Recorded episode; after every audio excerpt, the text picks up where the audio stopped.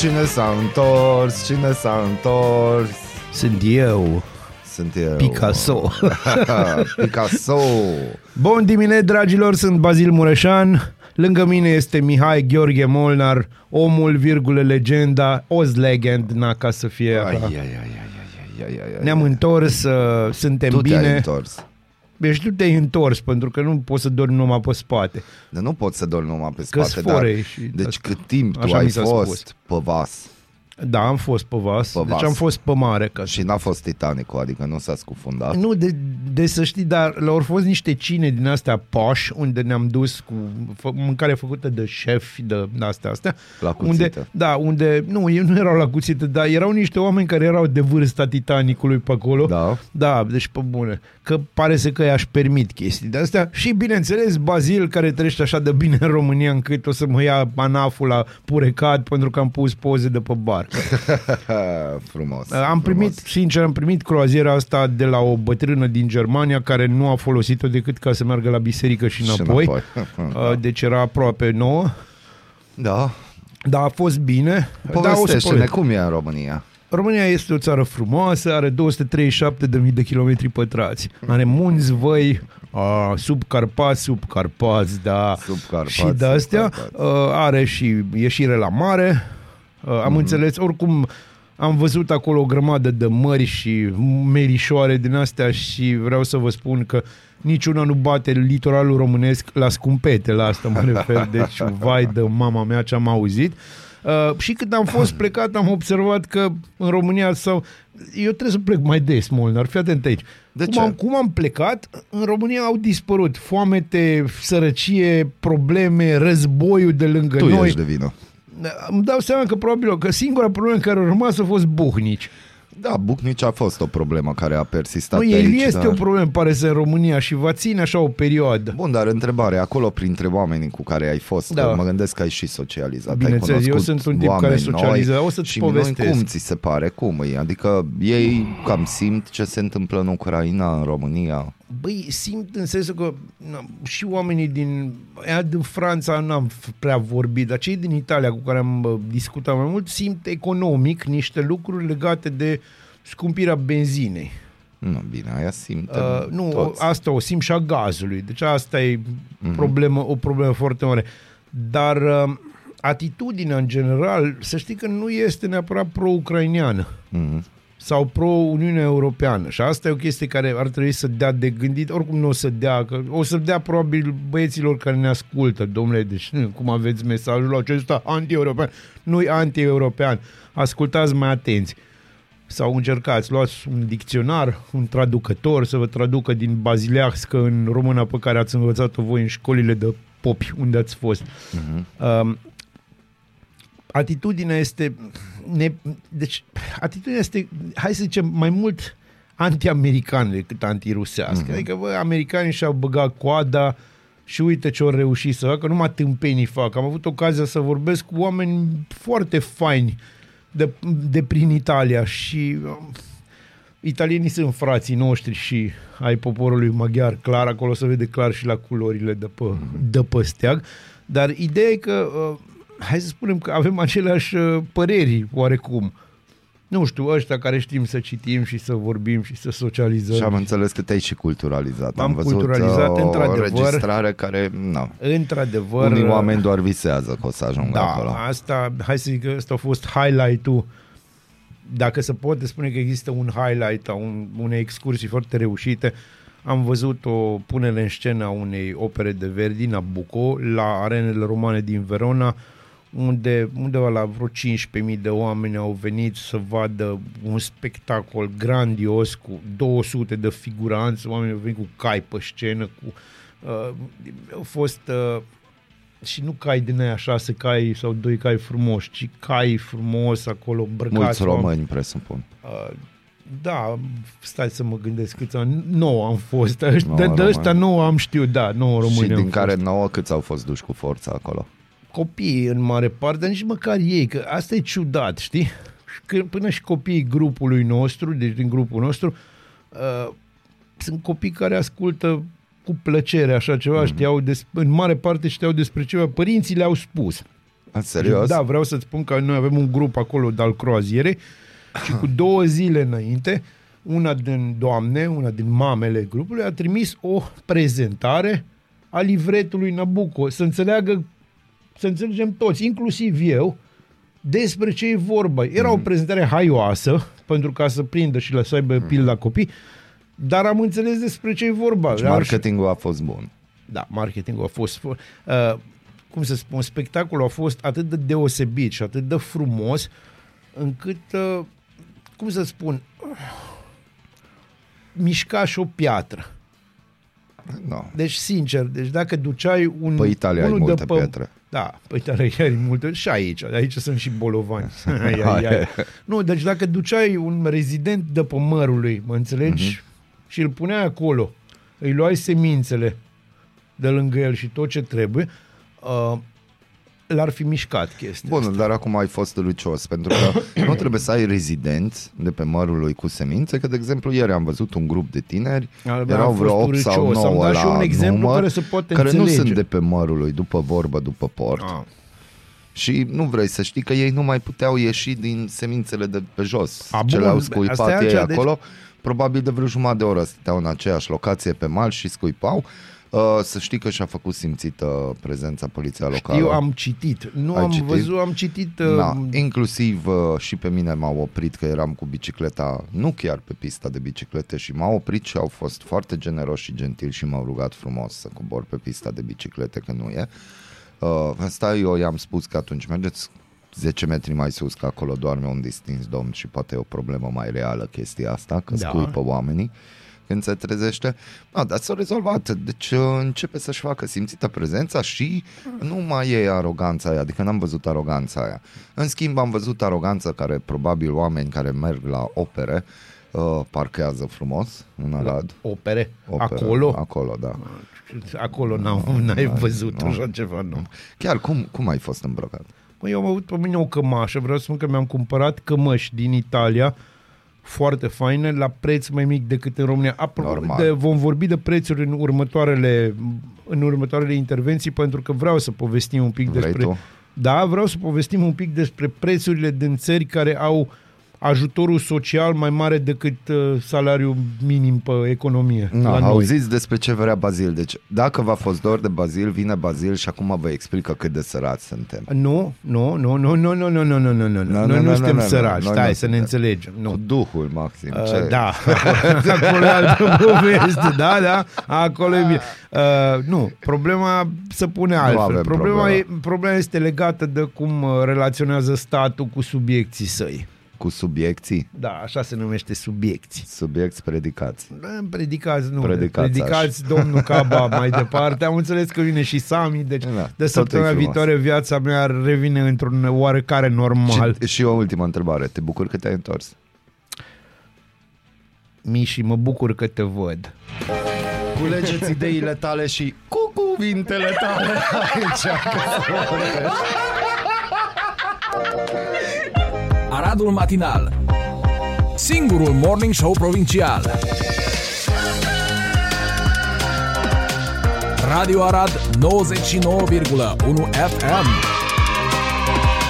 Aradul Matinal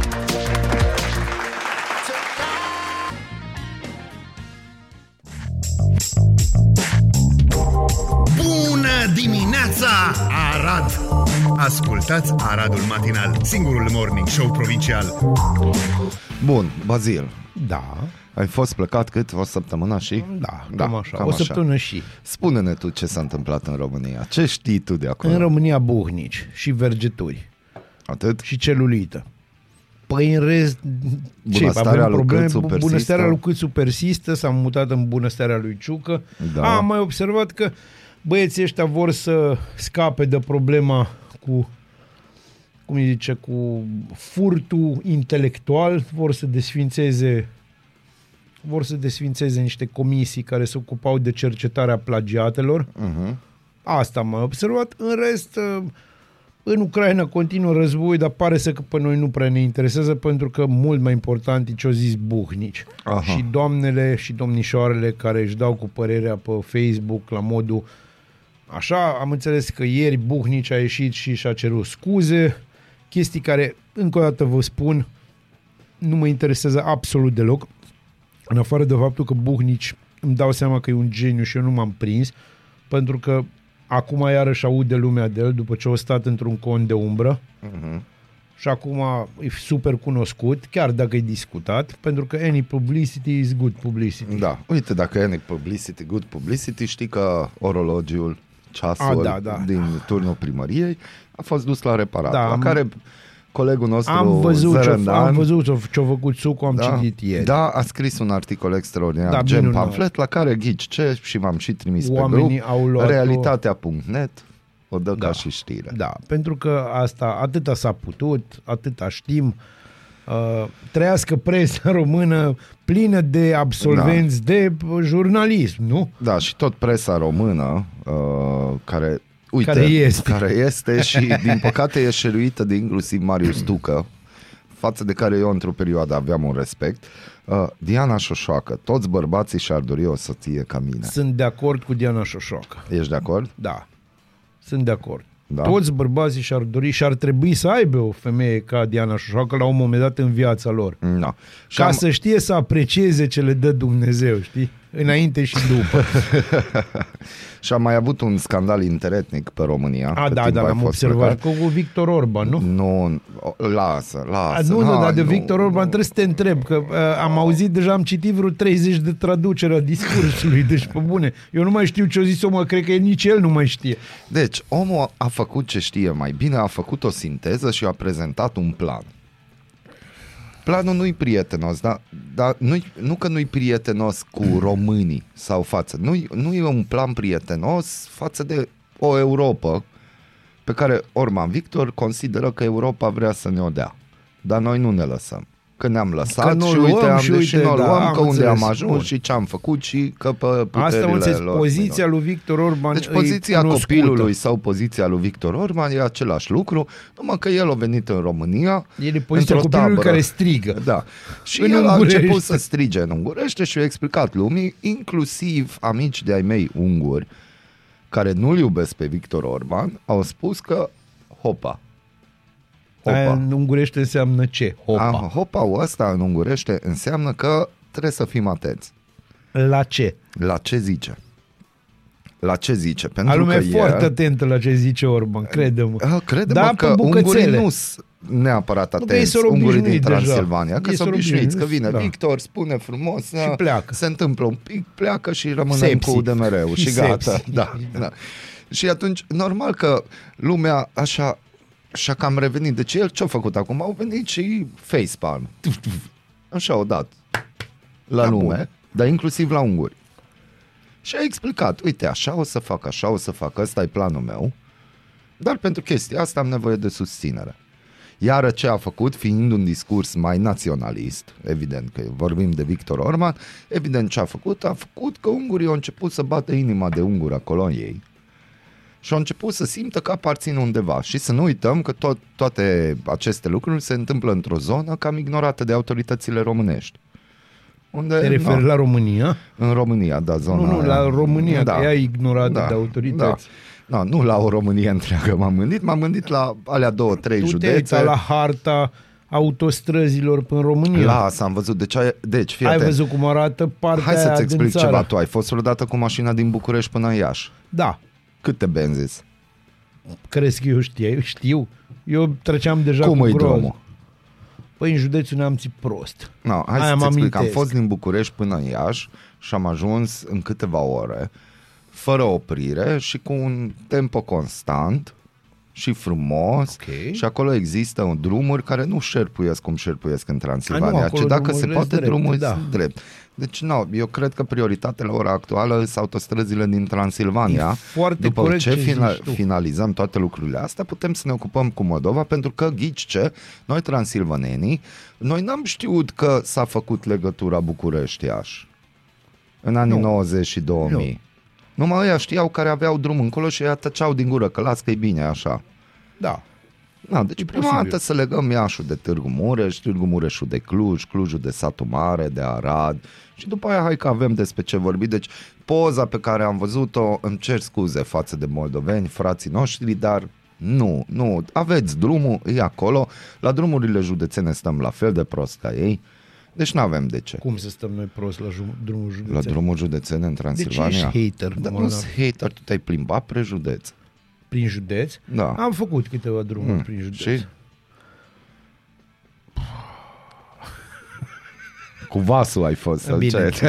am fost cu o barcă pentru că Croaziera ploua. cu barcă. Pentru că ploua. În Japonia Ploua ploua, ploua abundent. infernal, da. Ploua abundent. Na, deci cu Orban Victor pe scurt cam atâta. Omul a zis planul și a explicat punctul lui de vedere, nu-i nimic ieșit din comun, dar evident a trebuit să sară Bun, o trebuie să- presă trebuie în să bunăstarea traduci- românească. Trebuie să traduci pentru cei din Dâmbovița, Buzău Da. și alte Cine e localități. Orban Victor sau ce? Nu. Vrea Orban Victor să ne ia Ardealul împreună cu noi? Nu. Deci nu, vrea. Nu. Bun.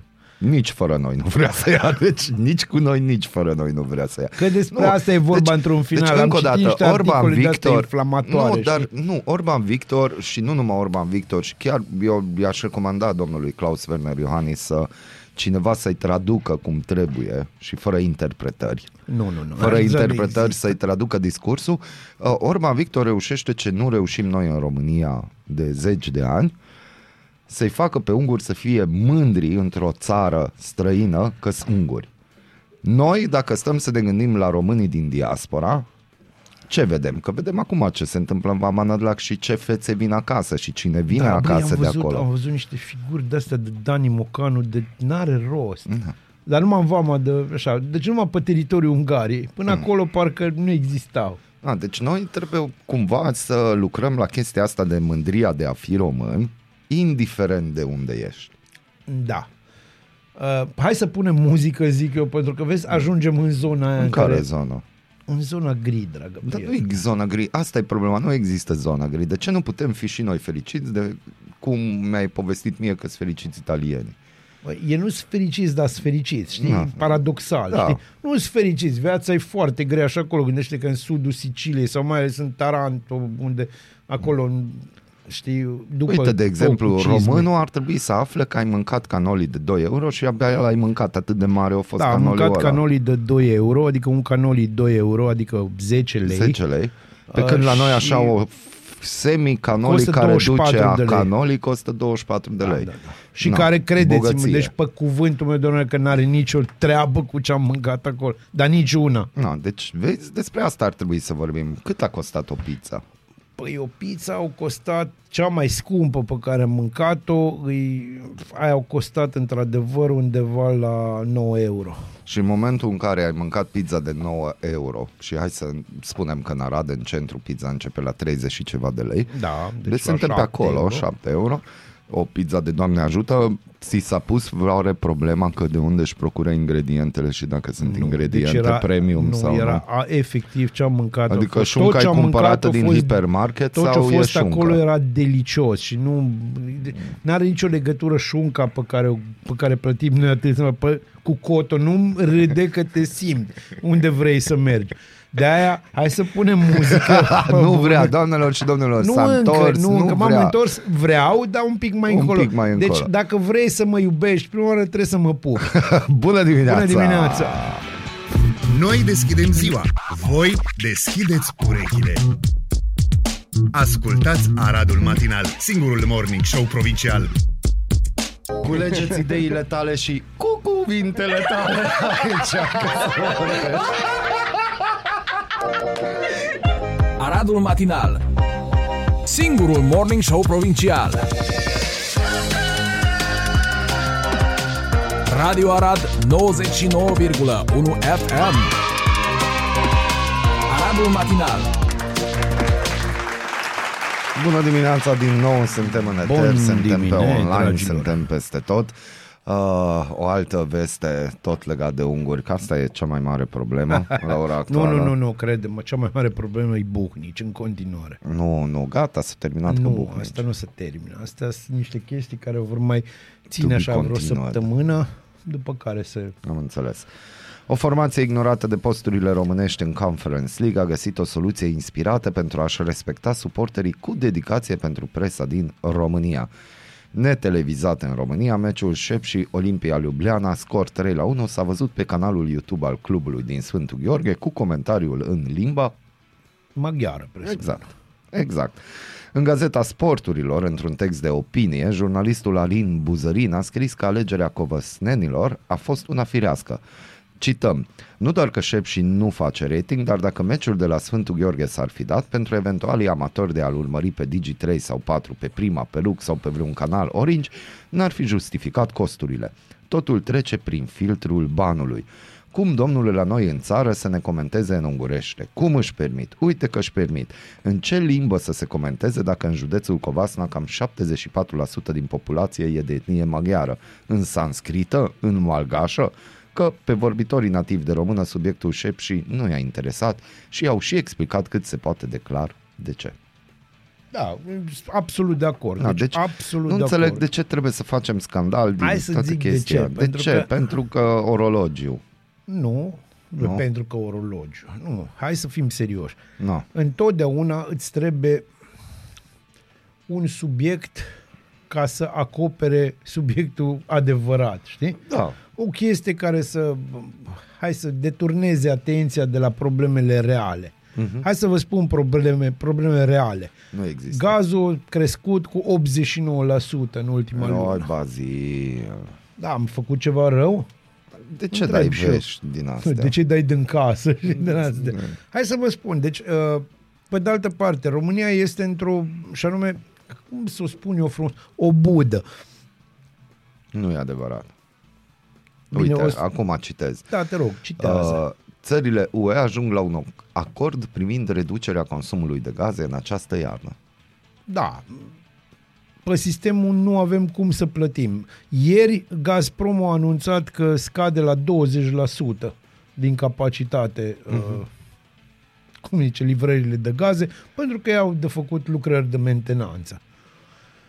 Hai, jucați-o pe asta. Și nu lucrări de mentenanță. Gândește-te că la un moment dat, cât timp tu ai fost pe croazieră și probabil ai avut apă Cât curată. am, bine, cât ai eram în vrut-o. apă oarecum. Bun, deci, dar și de băut și de nu Da, știu a ce. fost La de noi, toate. la un moment dat, a curs ceva mai spre... No. Căcăniu, așa? Așa, da, Am căcăniu. înțeles. Mai spre nu știu ce. A, bun, și sunt totuși, obișnuit cu asta. Și totuși, uite-te cum se modifică, cum, cum te antrenează ăștia în timp. Ăștia te antrenează, Deci da. când îți 43 de grade în Arad, de obicei atunci se ia vreo 2-3 zile apa. Da, Pentru că au știu. lucrări de mentenanță, Da. compania de apă Arad. Gândește-te că în acest an, până acum, și suntem în 27 iulie, ne-am bucurat că apa e căcănie și a curs, Decât să nu curgă. decât să nu curgă deloc. Așa. La 43 de grade în umbră. Uh, da. Vezi? Deci suntem educați și atunci după aia te miri că te duci în străinătate și nu știm să ne comportăm. Da, este o problemă într-adevăr și da, tu uh, subliniezi aici un fapt real.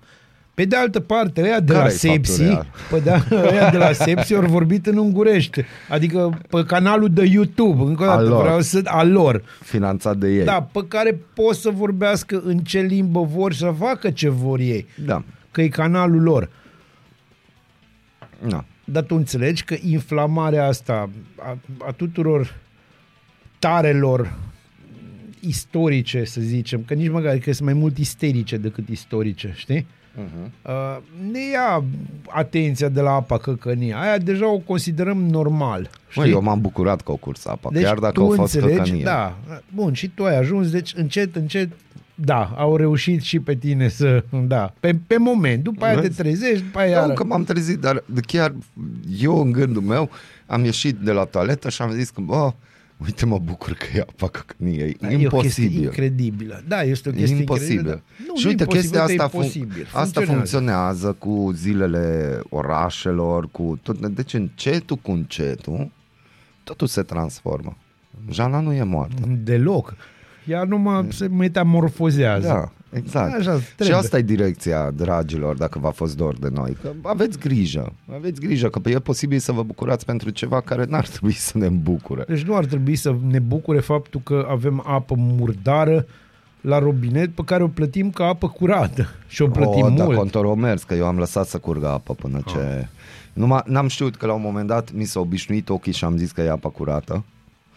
Sau pur și simplu s-a curățat țevile Cred acolo. că ți s-a obișnuit ochii, știi? Așa e? Adică de atâta culoare căcănie, la un moment dat ți se pare normal. Mă, aia e culoarea asta este, normală. asta e culoare normal. Dacă vine ceva alb, zici că îți curge lapte. Și Exact. urmează și mierea și te-ai scos. Știi? Lapte și miere. Da, asta este, aici, aici suntem cu asta. Eu, pe de altă parte, ca să înțelegi, eu n-am ajuns bine acasă, că deja Da. mi-a venit un mail de la trupa de pe croazieră care să mă întrebe cum a fost experiența mea și să-mi dea așa un, uh, o chestie detaliată, cum vi-a plăcut curățenia pe vas, cum vi-a plăcut curățenia pe hol, cum vi-a plăcut curățenia în cabină, da pe balcon. Adică Da, vezi? genul ăla de chestie și uh, părerea dumneavoastră este importantă pentru noi și intri și în ceva concurs ca să te facă să și răspunzi, știi? Da, normal. Că Că poate, poate tu mai nu vrei ajungi răspuns. odată. Poate mai ajungi odată. Plus că mi-a dat un orar al tuturor, adică un orar, un, de fapt e un orar al tuturor croazierelor de anul ăsta și am rămas uh, foarte impresionat Mm. de ce se întâmplă. Au chiar și o croazieră în jurul lumii care Vezi? durează 400, nu, durează 117 zile, 4 Poftim. luni. Și mergi până chiar și în Ușuhaia și, și mai interesant pe insula Paștelui, Nu vezi? unde nu ajungi așa de Și obicei. ajungi de Paști? Uh, nu știu, aia chiar mă, nu, Trebuie nu, să ne nu, nu, uităm. trebuie să mă uit să văd. Ar fi interesant. Bun, această, aceste cuvinte ne doare, Ne doare fi și rău. fiind zise, din păcate.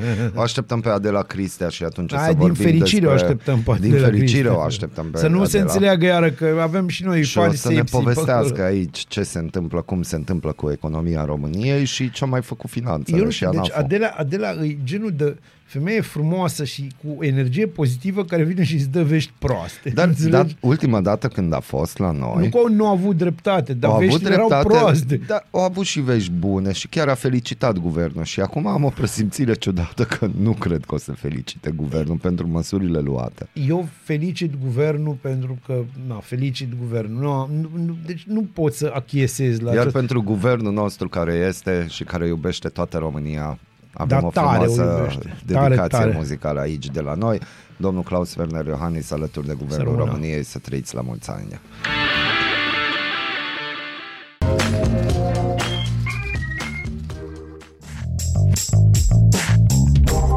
Bună dimineața, Arad! Ascultați Aradul Matinal, singurul morning show provincial. Este singurul morning show provincial și înainte de a spune bună dimineața și să mulțumim că a venit din nou în studio Radio Arad. Bună dimineața de la Cristea. că Bună spune așa dimineața, din Bună Mihai, start. bună dimineața. dimineața, Am Vasile. găsit aici o știre despre Arad, ca să facem introducerea cum trebuie.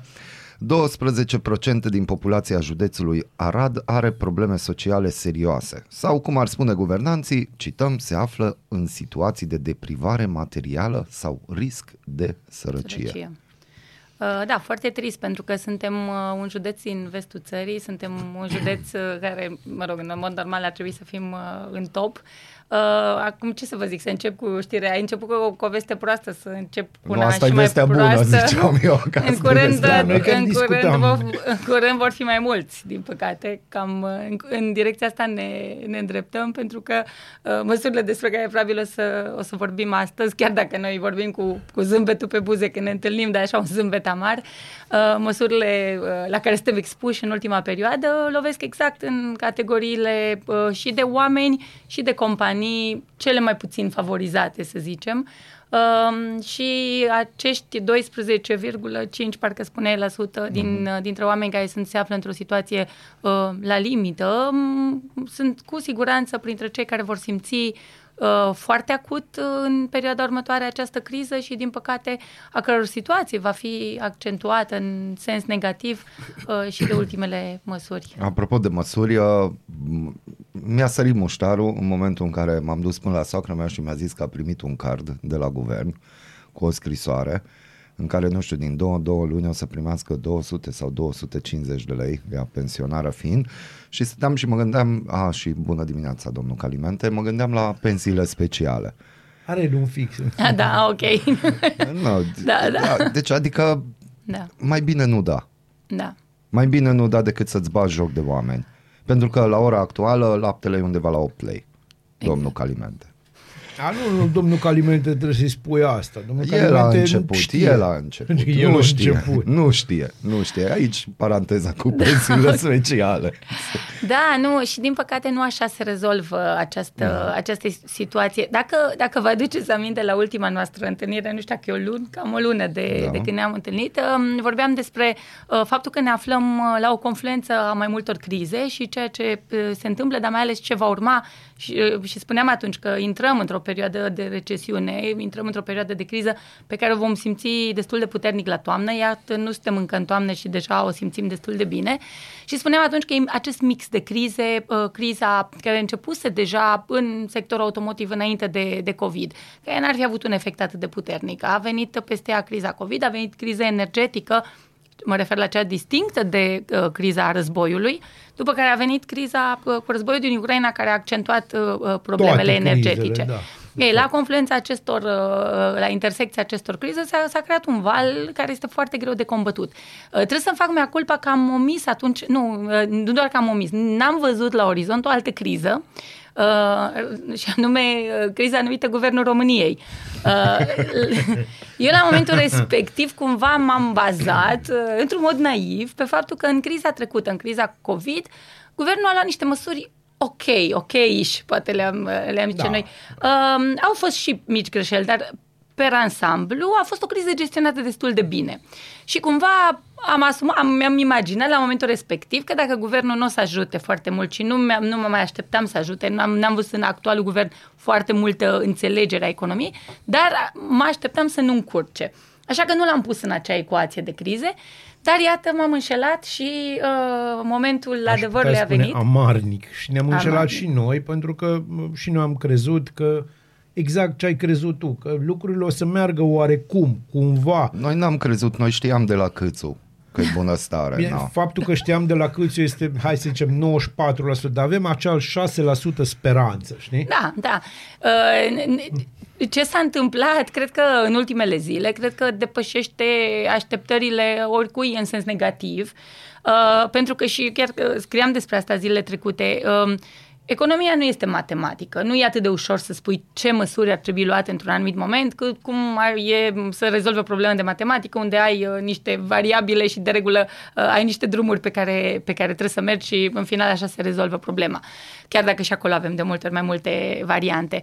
Ia, În economie există mult mai multe variabile, dar există și câteva legi așa scrise în piatră pe care orice om care a studiat puțin, nu mult, puțin, le știe.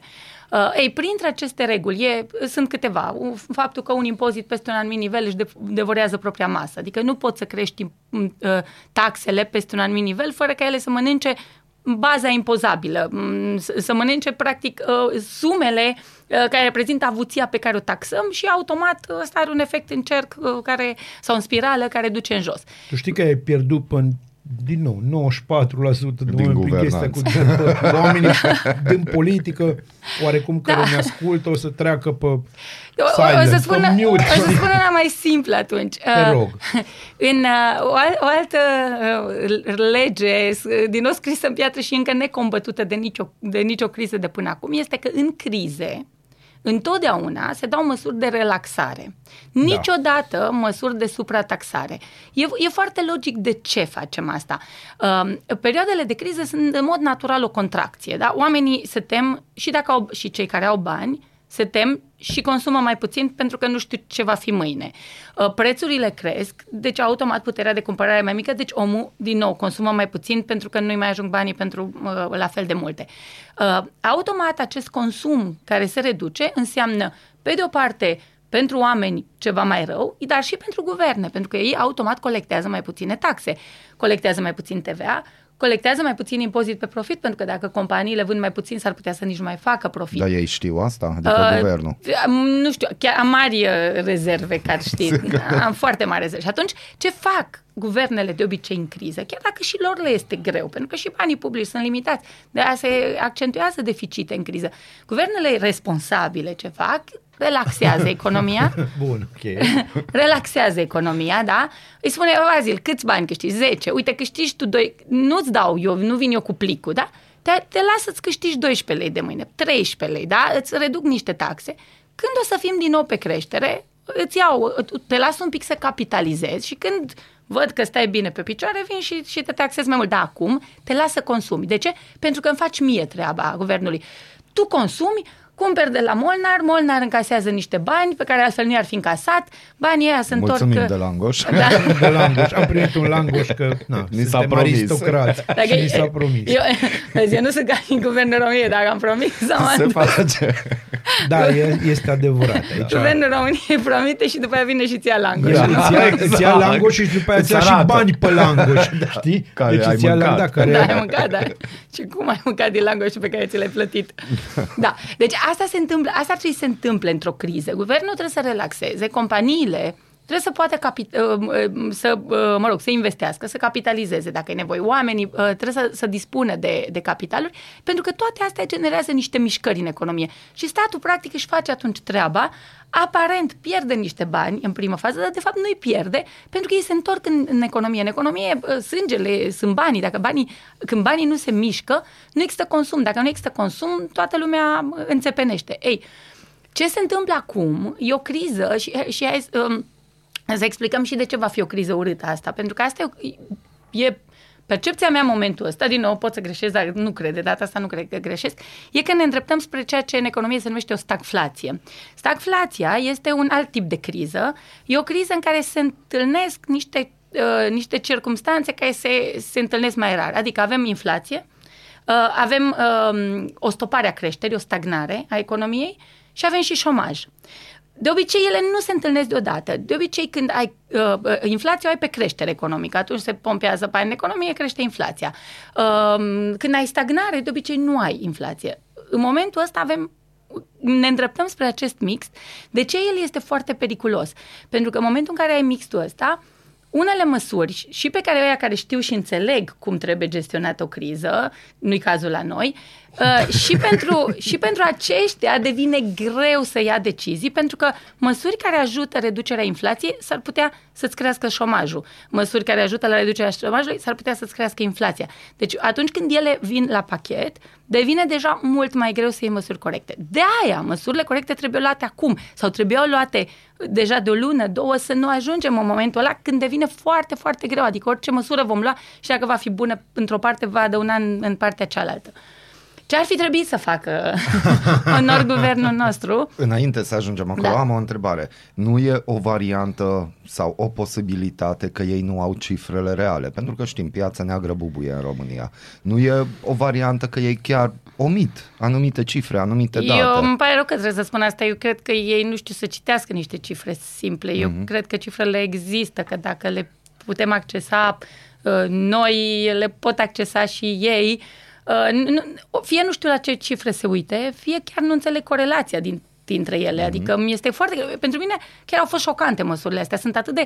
co- E ca și cum uh, vorbeam noi mai devreme, e ca și cum iei manual de economie, unde spui uh, m, capitolul despre crize și ai acolo o listă cu în criză nu se fac astea și ai o listă de, de chestii. Și Tai Guvernul nu-urile. României a tăiat nu, da, senzația mea că n-au citit. E ca și cum Nu. n-ar fi citit nu. N-a fost Și, cu ah, bold. Da, n-a fost cu bold. Ah, în, asta trebuie să facem în criză. Poate a fost să pot pus virgulă după. Nu, nu, dar eu stau să mă dar- gândesc că no, noi știm că finanțele, de exemplu, când merg în control, sunt foarte fericiți atunci când văd că se folosește casa de marcat. Adică noi suntem în epoca de piatră, cum ar veni încă, în ideea asta și de asta stau să mă gândesc că este posibil că estimările de aia dau greș, că văd anumite cifre și totuși când se trage linie nu iese. Uite, uh, supra, vreau să-i apăr, suprataxare- să nu nu, mă înțelegi, nu, nu. nu, da, da, suprataxare, nu, dar știi, mai e chestia aia că oamenii dacă nu știu, cel puțin greșesc și învață din propriile Mhm. greșeli. Dar uh, hai să ne uităm la măsura asta a suprataxării contractelor part-time, da? care e una din greșelile, din punctul meu de vedere, din greșelile absolute ale, ale acestui moment. Uh, ea a mai fost luată odată în 2017 de guvernul Dragnea. Da. Uh, știți de ce a fost scoasă? Pentru că era proastă. da, s-a dovedit că n-a avut niciun efect pozitiv. Uh, din potrivă, efectul ei a fost negativ. Deci, în final, s-a renunțat după 2 sau 3 ani la ea. Acum o reintroducem. Deci dacă, n- nu știu, nu avem cifre, nu știm la ce să ne uităm, dar hai să ne uităm măcar în urmă. Ce s-a întâmplat atunci când am aplicat această măsură? Mai mult, de data asta, la presiunea uh, unor uh, ONG-uri, a unor camere de comerț, care, mă rog, sunt grupuri de lobby în, în relația cu guvernul, pe ultima sută au fost exceptate de la această măsură o serie de categorii, corect exceptate, studenții, da? Pentru că altfel niciun student n-ar mai fi avut acces mm. la un job, pentru că un student lucrează part-time de obicei, uh, pensionarii, uh, mă rog, persoane care uh, au um, cu handicap, care la fel pot să lucreze doar pe joburi part-time. Dacă ne, și e corect că au fost exceptate, dar dacă ne uităm, ei erau marea majoritate totuși a oamenilor care aveau contracte part-time. Deci dacă ne uităm la ce a rămas, uh, de fapt, guvernul nu va câștiga nimic pentru că nu sunt atât de multe, dar cei care prestează astfel de joburi sunt în marea lor majoritate cei exact din categoria 12,5%. Uh, există și o economie la negru, dar pe aia nu rezolvă niciun caz prin această măsură. Deci imaginați-vă un contract la două ore, cineva care nu și-a permis să plătească mai mult și uh, a, a, a, plătește pe cineva la două ore și ăla probabil lucrează patru sau șase ore, Vă imaginați că acum va plăti pentru 8 ore? Nu. nu. Ce va face acum? Nu va mai plăti deloc din nefericire. Deci nici alea două ore pe care, uh, uh, contravaloarea contribuțiilor pentru două ore pe care guvernul le încasa în aceste cazuri, nu le va mai încasa. Iar oamenii ăia vor fi neprotejați, pentru că nu vor mai avea contribuții sociale, nu, vor, vor mai, uh, nu se va mai plăti pentru ei contribuția la sănătate, deci vor fi loviți și prin pierderea venitului în unele cazuri, în unele cazuri vor primi banii din păcate, în continuare la negru, deci se încurajează, mm-hmm. de mhm. fapt, economia la negru, pentru că este o măsură uh, injustă.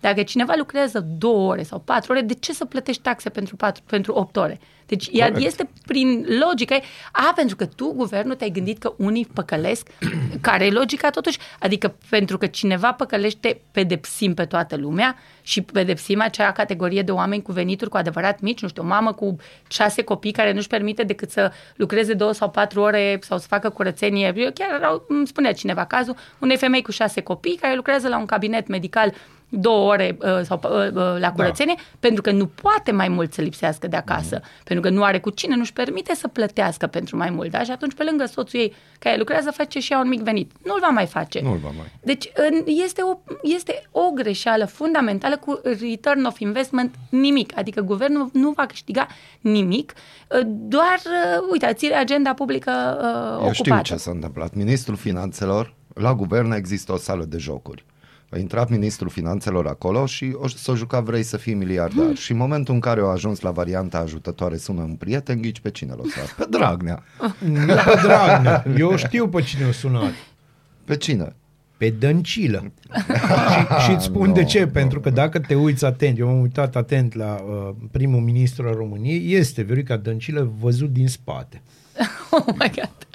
Eu credeam că spui de Buhnici. Nu, nu, Buhnici este un subiect pe care l-am, nu l-am epuizat. Buhnici va fi în fiecare zi. Eu cred că El va fi taxat, dar într-un alt mod. Da. Dacă cu asta am început, că noi vorbim de meciul șep și data da. în limba maghiară, de Buhnici, de da, iară deci... furăm Orban, Victor Minuni și Eu am fost plecat se fură ochii. aia undeva și am aflat că la noi s-a terminat și cu criză, și pentru că tot ce citeam era Buhnici și diverse doamne și domnițe cu ieșiri care de care mai colorate, da. discutând despre nimic. Da. Da, da, eu mi-am și cerut scuze când a, a apărut valul ăla de postări, mi-am cerut scuze de la cineva. Am zis, eu nu auzisem prima dată numele ăsta, adică nu știam cine nu, este Bugni și nici nu doream să aflu, da. Bugni și Ai știam aflat. ce face.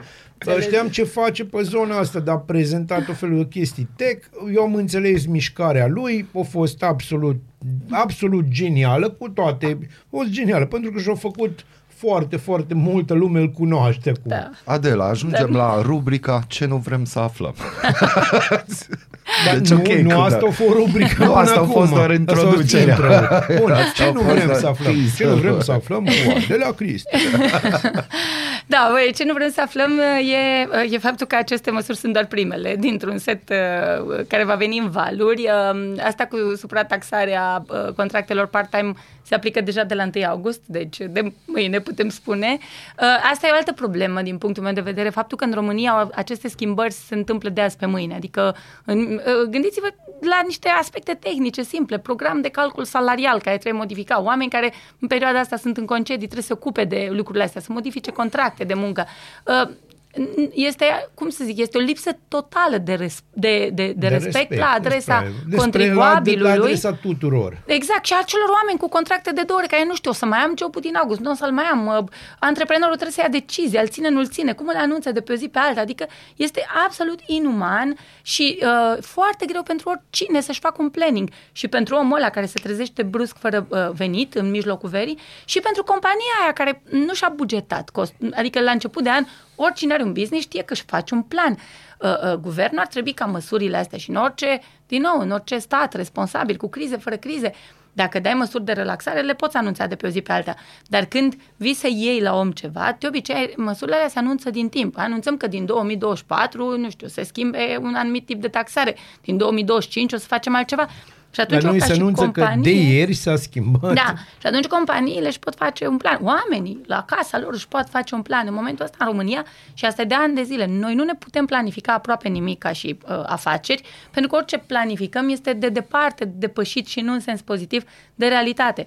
Și atunci e o echilibristică așa continuă în care, uh, în loc să ne ocupăm fiecare de ce știm mai bine să facem și ce vrem să facem ca să creăm plus valoare, de fapt ne, ne ocupăm să reacționăm și să, să supraviețuim folosim acestor schimbări care ne dau așa un restart în fiecare moment. Ei, ce urmează? Urmează uh, la sfârșitul acestui an, practic, de la 1 uh, ianuarie, dar eu mă aștept ca din toamnă să mai apară noi uh, năstrușnicii ale, ale guvernului, pentru că vor simți foarte curând acest efect de contracție se va simți și la buget, prin taxe mai puține, nu doar datorită contractelor parte ci datorită acestei crize. Uh, vor veni cu noi uh, jumbuș lucruri, dar avem deja lucruri care sunt foarte clare, adică din ianuarie se uh, crește taxarea dividendelor uh, se reduc o parte din facilitățile pe care le aveau uh, micro-întreprinderile. Și aici aș vreau să explic de ce nu-i bine acum. Sigur că am putea să spunem, fai, avem o, uh, suntem paradis fiscal, că taxăm cu doar 1%. Noi suntem o economie emergentă și suntem o țară cu o clasă de medie, medie încă neformată. Uh, o țară, o economie sănătoasă, o societate sănătoasă se bazează pe clasa de mijloc. Nu pe vârfuri, nu pe oamenii uh, nevoiași care până la urmă trebuie ajutați, ci pe acea clasă de mijloc care e, așa, se autosusține și care generează niște rulaje în economie. Noi încă nu, am, nu avem. Aceste uh, acest tip de măsuri, cum au fost micro-întreprinderile, ele au ajutat micul, foarte micul antreprenor, fie că e omul care el și-a creat o companie pentru veniturile pe care și le generează el în fiecare lună din diverse surse, fie cel care are trei angajați, cinci angajați, patru angajați, um, au avut această posibilitate să fie taxați destul de puțin și împreună, mă rog, cu taxarea dividendelor, ei au reușit să fie să pună niște bani deoparte, fie să crească aceste companii. Noi nu suntem la nivelul la care să ne permitem să distrugem această clasă în formare, foarte în formare încă. Uh, pentru că nivelul de contracție acolo, din nou, se va vedea în toate direcțiile și tu nu te poți baza ca țară doar pe veniturile care îți vin de la multinaționale. În primul rând, pentru că ele sunt destul de volatile, adică nu depind de un loc, poți să plece oricând. Uite, cel cu langoșul nu o să, n-o să plece în altă țară să facă langoș, că e prea complicat aici e viața da. lui, aici e familia lui. Multinaționala poate să plece oricând. Deci orice guvern, din nou, responsabil, ar trebui să aibă un focus foarte mare pe a forma o clasă de mijloc și în domeniul, uh, uh, mă rog, oamenilor de rând, să zic, dar și în domeniul companiilor. Ei, faptul că multe din aceste companii vor trece de la taxare 1% pe venit la 16% pe profit, că în loc de 5% pe dividend vor plăti 8% pe dividend, va însemna mai mult decât o dublare. Avem în România peste un milion, cam un milion 100 de mii de micro-întreprinderi. Nu toate vor fi afectate total, unele vor fi afectate de această reducere a plafonului de, de cifre de afaceri, toate vor fi afectate de taxarea uh, de suprataxarea dividendelor. Deci o să vedem la nivelul micului antreprenor o contracție și atunci el, o dată că nu o să-și permită să plătească oamenii mai bine, ceea ce tot statul va pierde, că din orice bani dat uh, unui om, din orice leu dat unui angajat, uh, 45% îi ia guvernul de fapt. Uh, nu își va permite uh, să se dezvolte în continuare, nu își va permite o grămadă de lucruri și astea vor avea din nou efecte uh, negative pe care le vom vedea spre sfârșitul anului pentru că companiile o să înceapă să se pregătească pentru, pentru acest nou val de, de taxe. Dar de unde le vine ideea asta? Adică se scot atâtea dividende în România? Adică chiar atât de bine merg afacerile autohtone? Ei cred că au o logică mult mai simplă. Ce surse de venit avem? A, B, C, A, dividende. Cât taxăm? 5. Hai să scoatem, să taxăm 8. Simplu. Adică dar nu se uită la ce spuneam mai devreme, că la un moment dat un impozit, dacă tot crește, își devorează masa. Adică la un moment dat unii vor spune, da, eu nu mai distribui dividende. Gata, da. Dați banii acolo, fac altceva cu ei, îi țin deoparte. Deci nu, și nu era momentul.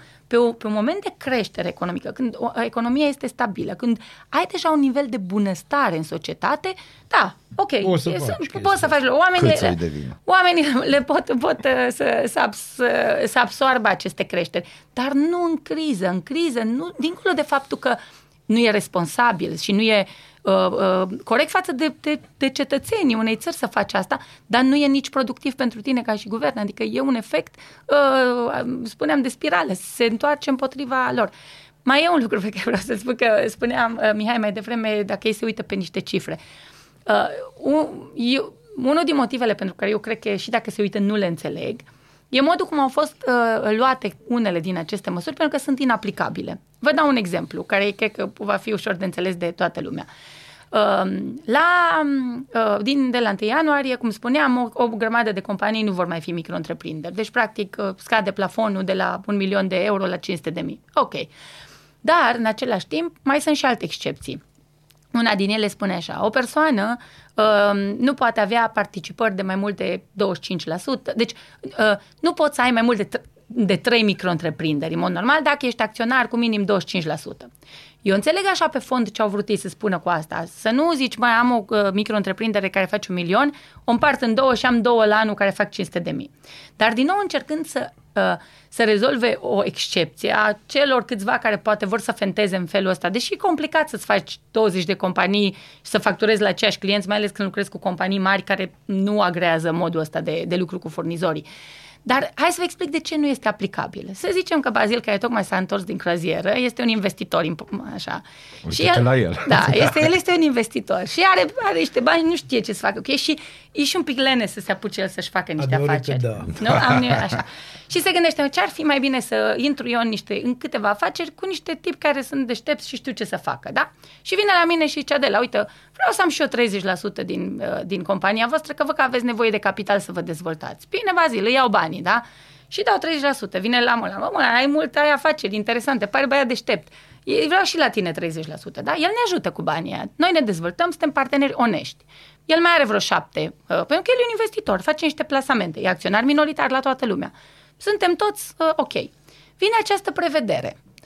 Și dintr-o dată, Va- Bazil are voie să fie numai, deci numai trei din companiile în care el este acționar mai pot fi micro-întreprinderi.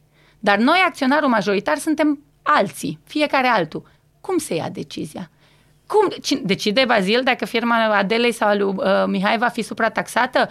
Păi nu poate, că conform cod, uh, oricum legislației ești minoritar. comerciale, el e minoritar, nu poate să ia decizia asta. Ce facem? Ne punem noi 10 oameni la Și masă da, și spunem pentru cine renunță să aibă 1% și vrea 16%?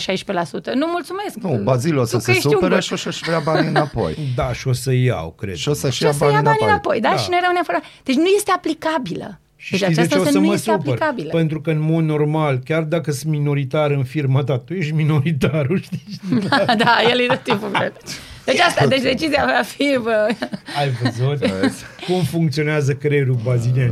Da, deci înțelegeți că e, e, cum să zic, un, oricine în, încerca din guvernul ăla măcar să se gândească doi pași mai departe și ar fi dat seama că este o măsură neaplicabilă. Eu nu pot să-mi imaginez încă, și mai avem până trebuie să apară norme, dar nu pot imagina cum se va lua decizia. Pentru că dacă eu, Adela Criste și cu Babazil avem împreună aceeași șapte firme cu 70-30, e ok, noi doi trebuie să ne punem de acord. Dar dacă acționarul minoritar e în- are participări diferite, cum poate să-i oblige pe acționarii majoritari să ia o decizie? Nu se poate. Da? Înțelegi acum o chestie, vreau să subliniez și eu. Tu înțelegi că dacă acum sunt doi oameni de la finanțe și sunt, care ascultă ce ai spus tu, tot ce ori ținut minte de acolo a fost Bazil are bani. Absorție. da, și Bazil are bani, Molnar aia, aia are forinți și de-astea. Da, da, de acolo de unde se iau deciziile cu Aici nu, nu, știi, nu vreau să... Pentru că la nivel local, de exemplu, sunt și oameni profesioniști și chiar sunt oameni uh, profesioniști în Da, sistem, sunt câțiva. care și, da, și ei săracii uh, suferă, dar sunt cei care suferă în instituțiile astea, pentru că, într-adevăr, o bună parte din ei, și trebuie să o spun cu tristețe, vin în controle și nu înțeleg nici ei legile pe care trebuie să le aplice. Și atunci ai o luptă în plus de a explica, de a învăța. De a traduce. Da, de a traduce, de a... Uh, Traducere și adaptare. Da. Adică e foarte Da. important. Deci, da, nu, nu o să fie. Nu o să fie simplu, nu o să fie simplu de aplicat, nu o să fie simplu de, de asimilat aceste măsuri. Uh, Poate să ne fie frică că o să fie și mai rău, adică o să Da. mai vină măsuri și mai Deci Da. triste. asta spuneam Da. înainte de a veni tu în, în, în emisiune, că tu ești femeia aia frumoasă și deșteaptă care duce vești proaste, Proaste, cu, mulțumesc. zâmbetul Cu zâmbetul pe buze, da. Deci cu zâmbetul, Cu pe, zâmbetul buze. pe buze. Și pe bune, dacă nu primim chestia, adică e o plăcere să te avem aici, chiar e o plăcere să ne spui uh, chestii de astea care... Na, Gen, o să muriți da, de o să foame. muriți de foame, dar iată că, iată că uh, o veți face într-un mod organizat. Ceva O să de fiți genul singuri, o să ăsta. mai moară și alții. Da, o să mai moară și alții, știi, pe sistemul... Uh, după ce te omoră pe tine, N-are arunc nimeni și cu pe tine. altul pe geam ca să nu moară, să nu zici că nu muri nimeni după tine. E, Pe sistemul ăsta se lucrează. Dar Ce Da. ar trebui Mai- făcut ca ăștia să își revină? Ăștia fiind guvernul. Fu. aceștia, mă, aceștia. Ăștia, că nu merită aceștia. Da, nu, nu- mi-e și greu să spun, vezi, sunt, suntem o țară în care și reacțiile sunt foarte subțiri. La nivel de societatea civilă e sublimă, Nu, nu, dar nu, lipsește nu, cu nu. Le desăvârșire. putem recomanda o țară la care să se uite? Um, Cine o fi luat măsuri mai... Da, adică dacă ne uităm practic în, uh, în, în în tot vestul Europei au fost luate, în, hai să luăm, să ne întoarcem un pas înapoi în criza COVID. Da? Ei, țările din vest au fost primele care au luat niște măsuri atunci de susținere masivă a economiei, Mhm. care s- au contribuit la inflația de acum. Dar inflația de acum n-ar fi fost o problemă dacă nu apăreau celelalte crize. Deci în- pe, pe creștere am fi, am fi reglat-o. Noi atunci ne-am luat după ei. Ne-am luat după modelul Germaniei, ne-am luat după modelul Americii ne-am luat, și am, am aplicat uh, niște măsuri de sprijin. Acum, țările din vest la fel pregătesc niște planuri de susținere a economiei uh, care automat, pentru că așa se rezolvă problemele, nu că te duci și dai uh, la uh, soacrei lui Mihai uh, 200 de lei, ăia se consumă și s-a terminat. Gata. Tu trebuie să susții economia, nu trebuie să te duci acolo la utilizatorul final și să-i dai pomană, pentru că până la urmă asta e o pomană și oamenii trebuie să fie să, uh, oamenii trebuie să ajungă la nivelul ăla. Deci tu ca stat ești responsabil să-i faci pe oameni să trăiască demn și să nu aibă nevoie de pomana Să ta, nu fie da? Să pomanagii nu aibă statului, nevoie de da. asta, să nu trebuie să primesc plicul la mulțumesc. Nu. Ei trebuie să poată fi susținuți în mod natural de veniturile pe care le produc, de pensiile pe care le au. Și astea nu se pot genera decât într-o economie sănătoasă. Deci tu trebuie să sprijini ca stat acest, gu- acest motor al economiei ca el să producă și să producă bine și de acolo să generezi niște reglaje care să așeze economia. Noi am pățit același lucru în criza, dacă vă aduceți aminte, din 2008. Da. Atunci m-a, o- Madame Udrea a luat o, mă, că ea, ea conducea guvernul, nu Boc, a luat o, o, o măsură de uh, suprataxare a, a companiilor mici și dacă aveai uh, uh, venituri și dacă nu, trebuia să plătești, nu știu, 500 de euro pe an și s-au închis 200 de mii de firme. 200 de mii de firme s-au închis într-un an. Deci, Uh, Astea sunt efectele când, când au crescut, au uh, crescut TVA-ul. Deci, atenție, nu, nu vreau să zic acum, dar încă la asta nu s-a, uh, de asta nu s-a atins Nu, guvernul. asta vine la toamnei Deci, surpriză uh, de înainte de Crăciun. Nightmare before Deci ei mai au Christmas. pârghii, din păcate, pe care le-au mai încercat și au dat greș cu ele și nu sunt, eu nu am convingerea că au învățat din ele. S-a mai vehiculat înainte de uh, a fi publicate aceste măsuri încă una și vreau să explic de ce nu e, de ce nu-i corectă. Uh, s-a, uh, s-a vorbit atunci mult de impozitul progresiv, da? Și multe lume a zis, da, mă, să le ia bani la ăia care câștigă. În primul rând că nu s-a vorbit de praguri. Deci, în primul rând, nu, hai să luăm altfel. Nu înseamnă că unii cu venituri mici vor câștiga mai, put, uh, mai mult, pentru că nimeni n-a spus reduci, va fi impozit progresiv pentru că reducem taxele la unii ci le creștem. Adică ăia care câștigă puțin vor câștiga tot puțin, dar și ăia care câștigau ceva Mai mai, mult, mult vor vor câștiga câștiga mai mai puțin. puțin. Iar ăia care câștigau mai mult, să ne uităm puțin, nu sunt uh, neapărat, uh, nu știu, uh, Gigi șmecherul, că ăla nu plătește taxe. Sunt uh, poate chirurgul ăla care a muncit și a învățat o viață, poate, uh, nu știu, uh, pilotul de aeronavă. uh, Deci oameni care au venituri mari, uh, uh, inginerul din fabrică care, nu știu, lucrează în, în dezvoltare, în proiectare de noi produse. Ăștia sunt în România clasa de oameni cu venituri mai mari. Oamenii care au învățat, oamenii care au tras, care exemplu pe care îl dăm în primul rând, adică dacă tu tragi, înveți la școală, te strădui, ajungi în profesia ta să fii bun, eu vin și te, îți, iau, uh, îți iau banii Te aia în rad. plus ca să fii ca ăla care a, care a băut cerneala. Nu, uh, stimulează-l pe ăla care azi bea cerneală la școală să se uite la oamenii ăștia ca modele și să vadă dacă tu înveți, dacă tu te strădui mai mult, într-o zi o să ai un venit mare.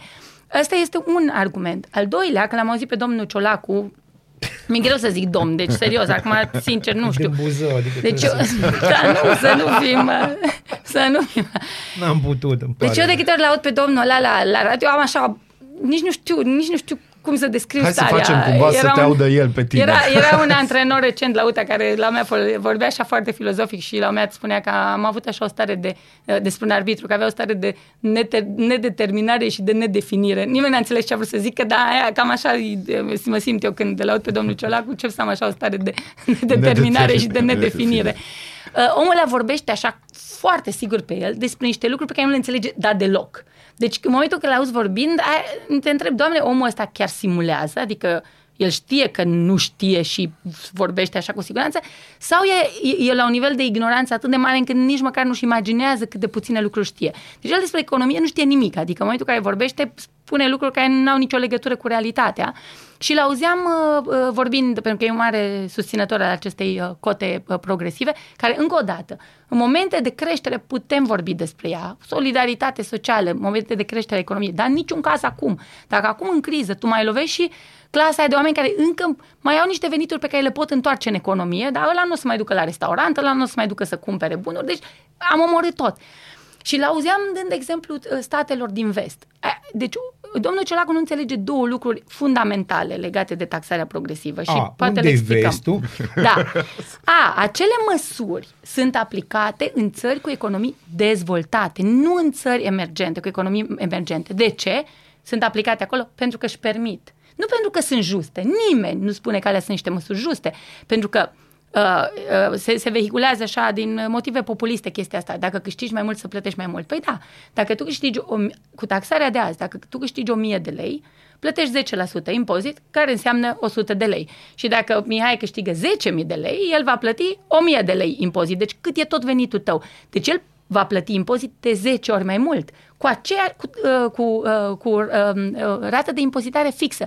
Deci oamenii cu venituri mai mari contribuie mult mai mult în economie. Oricum, tot ce este impozit progresiv e o suprataxare și poți să ți-o permiți. Hai să zicem, dacă tu ești o economie stabilă, cu o clasă de mijloc și, o, și, o, și cu oameni cu venituri cu adevărat uh, ridicate. Deci asta e pasul 1. Doi la mână. Ce nu înțelege domnul Ciolacu și din păcate nu înțeleg foarte mulți în, de cei care se ocupă de economia uh, țării noastre este că taxarea progresivă nu așa funcționează cum cred ei. Nu înseamnă că uh, gata, astăzi uh, Molnar plătește impozit 10% și de mâine îi pun 25%. Nu așa funcționează. În țările pe care domnul Ciolacu le dă exemplu, hai să luăm Germania, uh, există taxare progresivă, dar există un sistem cu foarte multe deductibilități. Are, uh, chestia asta are două avantaje majore, da? Deci, uh, guvernul Germaniei spune, te taxez 40%, dar nu pe toți banii pe care i-ai câștigat, doar pe banii care îți rămân. Ce înseamnă asta? Că tu, Molnar, ești încurajat, din, după ce ți iei salariu, să, să te duci să cumperi.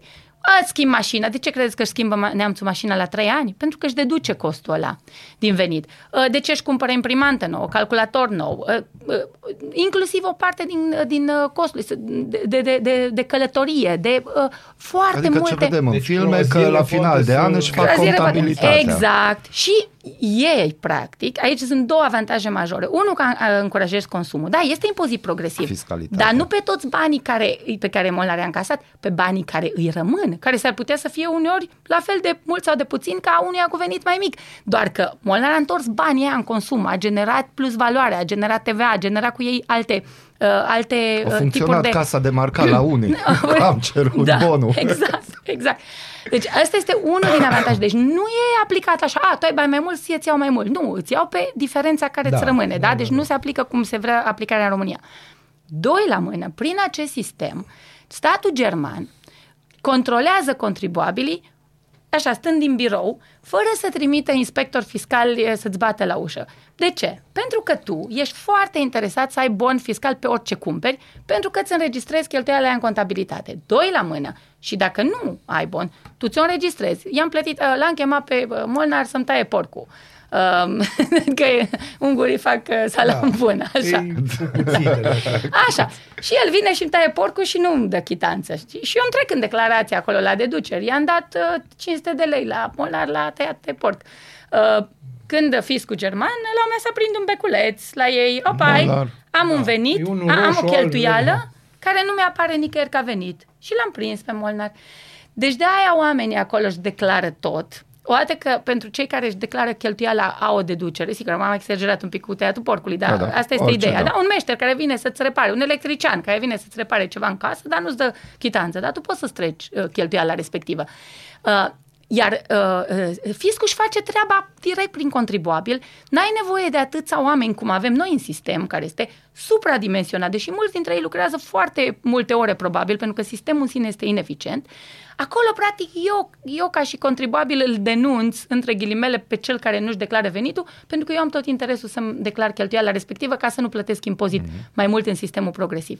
Ei, Asta nu se înțelege în România și eu n-am văzut nici o discuție, nici un minut când s-a discutat despre impozitarea progresivă, n-am văzut nici o discuție despre acest tip de impozitare progresivă, care este sistemul care funcționează în toate țările din vest. Deci dacă noi venim, vine domnul Ciolacu și ne spune că așa e și în Germania, nu, nu e așa, nu e deloc așa în Germania, cum spune el.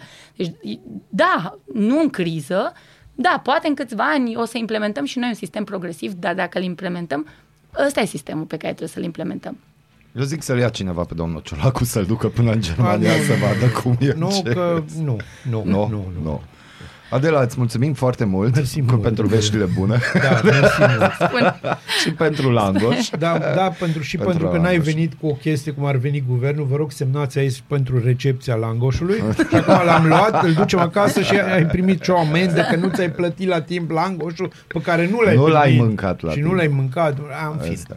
Îți mulțumim, o să Mulțumim repetăm, mult. presimt că Da, o da, să da, vină în da, august da, încă Da, un asta eu val. sunt sigur. Da, există de un valul noutăți. trade. Recomandarea Adelei? Uh, recomandarea este să fim uh, psihic pregătiți pentru perioada următoare, pentru că nu va fi ușoară. Vom resimți în buzunar fiecare dintre noi și dacă avem așteptări nerealiste, s-ar putea să fim mult mai, uh, mult mai stresați și mult mai presați. Deci să ne gândim că, până la urmă, crizele au făcut parte din istoria omenirii. Uh, indiferent că ne conduc oameni mai deștepți sau mai puțin deștepți, până la urmă vom trece peste ele. Uh, să, să nu, uh, uh, după cum vedem în această criză, băncile cresc, banca uh, uh, și Banca Europeană și uh, cea națională a României au crescut dobânda de referință, deci asta înseamnă că vor, se vor scumpi creditele. Scumpindu-se c- creditele în val, vor fi contracții și în alte sectoare, cum sunt, de exemplu, imobiliarele vor fi uh, afectate. Deci eu îi sfătuiesc pe oameni să nu ia credite în, uh, în contextul ăsta dacă nu au nevoie foarte, foarte mare de ele, nu credite de consum, uh, și dacă au mici economii să le gestioneze uh, eficient, pentru că vom trece și, pe asta, și peste asta. Am primit două mesaje, Molnar nu taie porci, Molnar taie orci. Fată Da. deșteaptă, ți-o zic a doua oară, Adela asta să-i dea Dumnezeu sănătate, să se seroxeze. Mulțumesc! Da, da, da. Deci asta cu multiplicarea. Da. Deci înseamnă că ne E ascultă. de bine. Felicitări doamnei Adela, aș vota-o cu mare drag pentru funcția de premier sau măcar ministru de finanțe. Mulțumesc, nu. Să, să nu lansăm idei din astea din nou, că oricum de la câțiva ani aud zvonuri despre mine ca și candidat la ceva Deja și am nu am auzit, și da. Deja s-au început Deja s-a campania. început Da. campania. Adela, îți mulțumim, te așteptăm Mulțumesc și și eu. data viitoare cu vești. O vară Cu cât vești, mai bună cu tuturor vești, și cu vești. ne, să ne vedem cu bine. O zi faină, O zi mulțumim. faină, mulțumim. Bună dimineața, Arad! Ascultați Aradul Matinal, singurul morning show provincial. Culegeți ideile tale și cu cuvintele tale aici. Aradul Matinal. Singurul Morning Show Provincial. Radio Arad 99,1 FM Aradul Matinal. No, veștile bune circulă repede, mulțumim că Da, ați da, fost da. alături de noi și ne-ați ascultat. Da, Da, pe scurt, revista presei COVID-19 începe să facă ravagii din nou. Ministerul Sănătății obligat să ia măsuri pentru a face față noului val de infectări cu SARS-CoV-2, scrie adevărul. Uh, au fost 12.353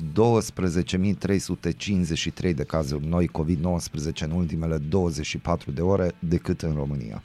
Eh, Asta să se știe. Europa Liberă ne povestește despre magistrați, despre legile Predoiu. Arată mai prost decât în era Stănoiu. Controlul politic și blocarea reformei din justiție. Nu știu de ce ne mirăm. Deci, pe mine, nu știu de ce ne mirăm. Să trecem peste, pentru că asta Trecem facem presne. tot timpul. Vorbim de altceva. Cum a ajuns gazul din producția internă un blestem pentru prețul energiei, se întreabă ziarul financiar. La noi energia este peste 500 de euro, iar la suedez energia este aproape gratuită. Uh, da, asta, da. întrebarea asta, e genul de întrebare fără răspuns. Da, Newsweek Nimeni nu o să-ți România. dea răspuns la Iar asta. pagina de media povestește despre bucnici care își cere scuze. Iertați-mă, doamnelor, da, am vorbit ca un mărlan. Bă, da, na, da. Uh, Corect Da. era... da, și cor- corect era, iertați-mă, doamnelor, am vorbit ca un mârlan ca să-mi fac uh, mai multă publicitate. Și ia că mi-am făcut. Și mi-a ieșit. Așa că vă mulțumesc, doamnelor. Dar să știi așa că e m-am corect. uitat pe uh, o poză cu nevasta lui Bucnici și nu arată a minoră. Mă, nu, și arată foarte majoră, ca să fiu mai exact. Da. Adică uh, eu ca un mârlan pot să spun, pentru că eu sunt un mârlan din punctul ăsta de vedere, legat de domnul Buhnici. Bă, băiatule, eu îți spun o chestie. Eu port ochelari. Când vreau să nu văd ceva, îi dau jos. Ce frumos. Te sfătuiesc să-ți pui ochelari și după aia să dai păreri de-astea. Știi? Da, păreri ca și opoziția politică care acuză Ministerul Finanțelor că ascunde datorii pentru ca situația execuției bugetare să arate bine. Fostul ministru USR Cristian Ghinea acuză totodată statul că nu le rambursează la timp firmelor taxa pe valoare adăugată. O altă problemă ar fi aceea că executivul PNL PSD UDMR nu are banii alocați pentru a le plăti furnizorilor compensarea facturilor la energie. Ha, ha. E, te miră ceva? Uh, judecători și procurori critică propunerile de modificare ale legilor justiție. Mua, Deci, uh, A, e Bucurii distracție. obișnuite, Da.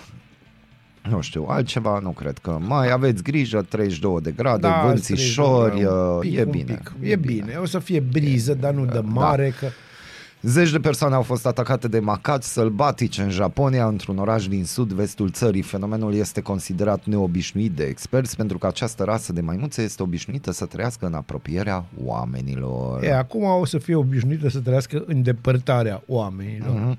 Da. Guvernul României, după încheierea acordului de reducere a consumului de gaze în UE, în cazul unor măsuri suplimentare de economisire, consumatorii, IMM-urile, serviciile sociale și industria critică nu vor fi afectate. Vom avea asigurat necesarul pentru iarna următoare. Vă garantăm da, asta. vă garantăm și după Vă aia mulțumim, ne dăm da. demisia, plecăm și la revedere. Asta e. N-am reușit. Ne-am Lufthansa, vist sistemul. anul, da, Lufthansa anulează toate zborurile de astăzi din Germania din cauza unei greve a personalului de la Sol. Peste 1000 de curse sunt anulate și circa 135.000 de pasageri afectați. Da. Da, no, astea sunt veștile bune și rele, așa cum sunt. Vă mulțumim că ne as- ascultați, vă mulțumim pentru mesaje. Uh, Cam atât a fost pentru Da, cam asta astăzi. a Mâine fost. avem joia specială. Ai, Una la mână e specială că suntem iar în fața microfonelor și noi suntem, nu alții. Mulțumim. Uh, și vinerea Luca Medeleanu de la Da, e foarte Special Arad. important. Salutăm colegii de la specialarad.ro și nu numai toți colegii care n-au pus botul la știrea cu ceasul din turnul primăriei Arad. Bine, țucule, deci bine, Bine, de tot. felicitări. țucule, Felicitări. Felicitări. Acesta fiind zise, recomandarea baziliană, Stil dre, pentru că m-am întors. da, și după aia Still Feel Half Alive, recomandarea molnariană pentru voi de aici din studioul Radio Arad, Bazil în Mureșan și Miai Molnar vă spun bună dimineața! Bun dimine.